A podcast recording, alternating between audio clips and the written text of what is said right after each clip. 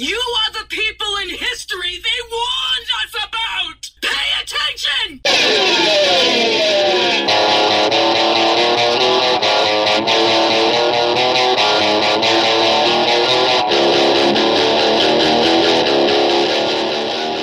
Get ready. It's time for the Other American View podcast.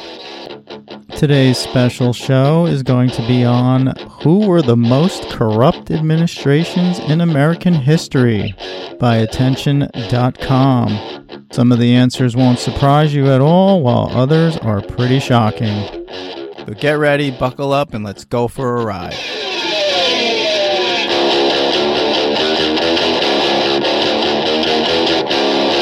The other American View is currently traveling, so unfortunately, we won't be able to bring you our sarcastic headline news reviews like we always have been. So, we have another special show for you. In case you missed it, we have the five worst and five best presidents. Please go check that out. And now we're going to go into who were the most corrupt administrations in American history. So, as we've said in our previous show, that the president is not necessarily the blame for things that go bad, but also gets the credit when things are good. A lot has to do with their administrations. The administrations, who do they appoint to those administrative heads? As we can see right now with Joe Biden, it's a complete fucking disaster. It seems like everybody he appoints is incompetent. They look lost on press interviews. They're evasive and they don't have answers. They don't even know what they're doing. But anyway, according to attention.com, the most corrupt administrations they have Ronald Reagan. Reagan's administration was beset by an endless string of scandals. Some of them are a huge procurement scandal called Operation Three Wind, which gutted the military and defense department. There was also a massive scandal that involved HUD. There was a copyright infringement case that the Department of Justice called the Inslaw affair. The EPA's Sewergate scandal also happened with Ronald Reagan's administration. By far the biggest scandal that tarred Reagan was the Iran Contra, a complex scheme between 1985 and 1986 under which the heads of the CIA and National Defense Council hatched a conspiracy to sell missiles to Iran in exchange for a return of U.S. hostages. The Iranian money would then fund Contra rebels trying to overthrow the left wing government of Nicaragua. The scheme violated both the embargo against Iran and the amendment prohibiting more money going to the Contras. After the deal came to light, Reagan went on national TV in late 1986 and claimed arms weren't being traded for hostages, then had to go on TV again months later to admit the trades did happen. 16 people were indicted afterwards, including Reagan's former Secretary of State, numerous CIA and military officials.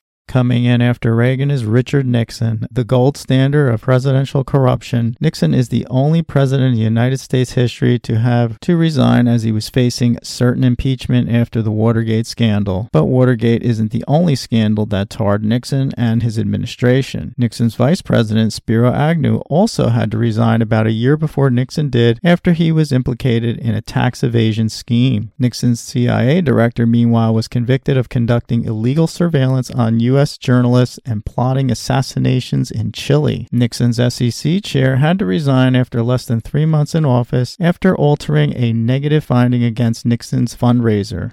Coming in after Nixon, Warren G. Harding. So Harding served only two years before his death in 1923, but his administration was consumed by both personal and political scandal. Harding was a notorious philanderer, and in the waning days of his time in the Senate, he was blackmailed by a former mistress who threatened to expose their affair if Harding didn't vote against war with Germany. Harding's cabinet had the dubious distinction of being the first to have a member convicted of a crime after Secretary of the Interior Albert Fell was sent to prison as part of the Teapot Dome scandal, which Fell accepted bribes to lease the Navy's oil reserves at Teapot Dome, Wyoming, to private companies. The Teapot Dome scandal also claimed Harding's Secretary of the Navy. Harding's Attorney General resigned in 1924 over a bootlegging kickback scheme. Two other Harding department heads were convicted of bribery and fraud. Charles Forbes for massively defrauding the government while building VA hospitals and Office of Alien Property head Thomas Miller for illegally selling German patents seized after World War II.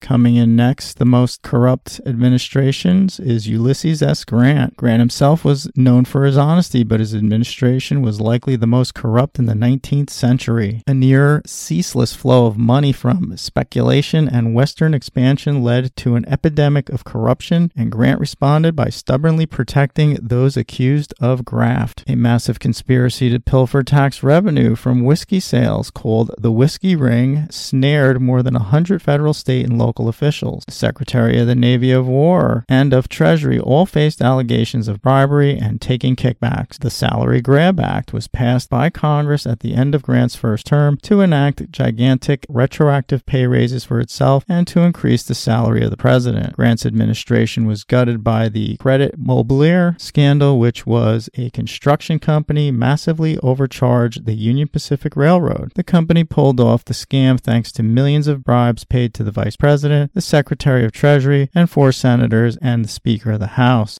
After Grant, we have Andrew Jackson, the inherently corrupt spoils system under which the government officials were hired based on what they've done for the incoming administration rather than on merit dominated politics in the 18th century. It began with Andrew Jackson, who purged the infectious career bureaucracy of past administrations, and his administration was beset by a mob of office seekers in response. Jackson was unable to keep federal offices nonpartisan and rewarded lucrative jobs to donors, friends, business associates, newspaper editors who had written in support of Jackson, Army veterans, and seemingly random characters. The result was a cavalcade of theft and corruption in distant offices and military posts, including 1.2 million embezzles from the New York City Customs House, the most lucrative point of entry in the United States. It took decades to dismantle the spoil systems that started under Jackson, and it can be argued that it's never gone away completely. So there you have it, attention.com's most corrupt administrations. So this has been going on for basically the entire history of our country. Back in those days, they were probably able to get away with a lot more. They didn't have the media that you have today, and especially the social media. Things can get conveyed to the public within seconds of finding out versus weeks and months back in those days, or even years. But they're also able to put out spin, cover ups, Russian collusion, you name it, to divert attention away from them and what they're doing.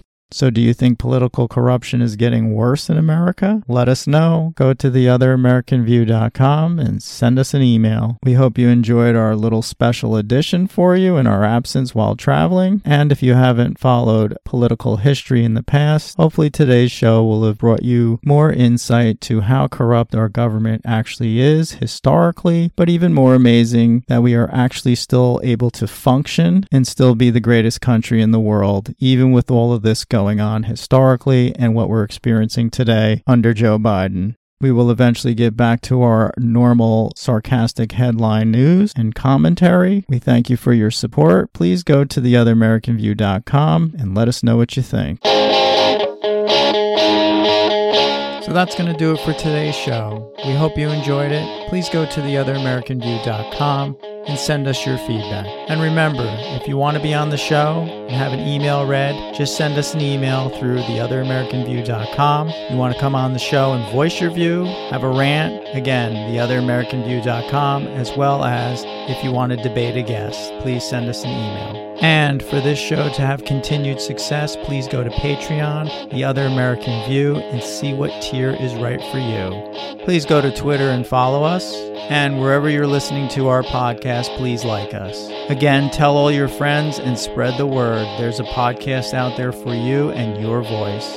The Audience Participation Podcast, The Other American View.